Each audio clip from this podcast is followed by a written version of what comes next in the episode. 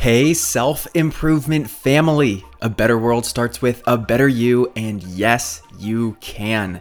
So let's take another step toward your best self today. You may have heard before that you get in life what you're willing to tolerate. Instead of naturally reaching to achieve your wildest ambitions, your life hovers at whatever level you determine is acceptable. These are the standards you have in life, but the thing is, if they're never enforced, then they're not actually your standards. That's where tolerations are really interesting. They're the things that either breach the standards you, they're the things that either breached the standards you set and established a new and lower benchmark for what's acceptable, or they're preventing you from raising your standards and improving the quality of your life. When you hear talk about self growth, it's often in the form of stretching your capacity or getting outside your comfort zone. But an underrepresented opportunity for growth is raising your baseline standards.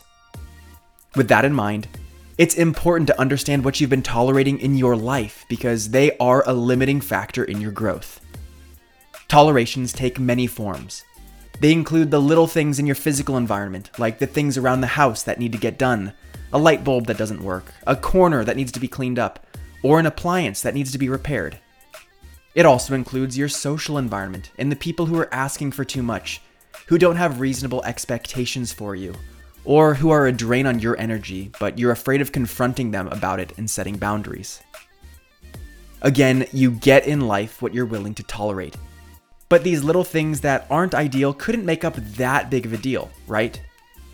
Wrong.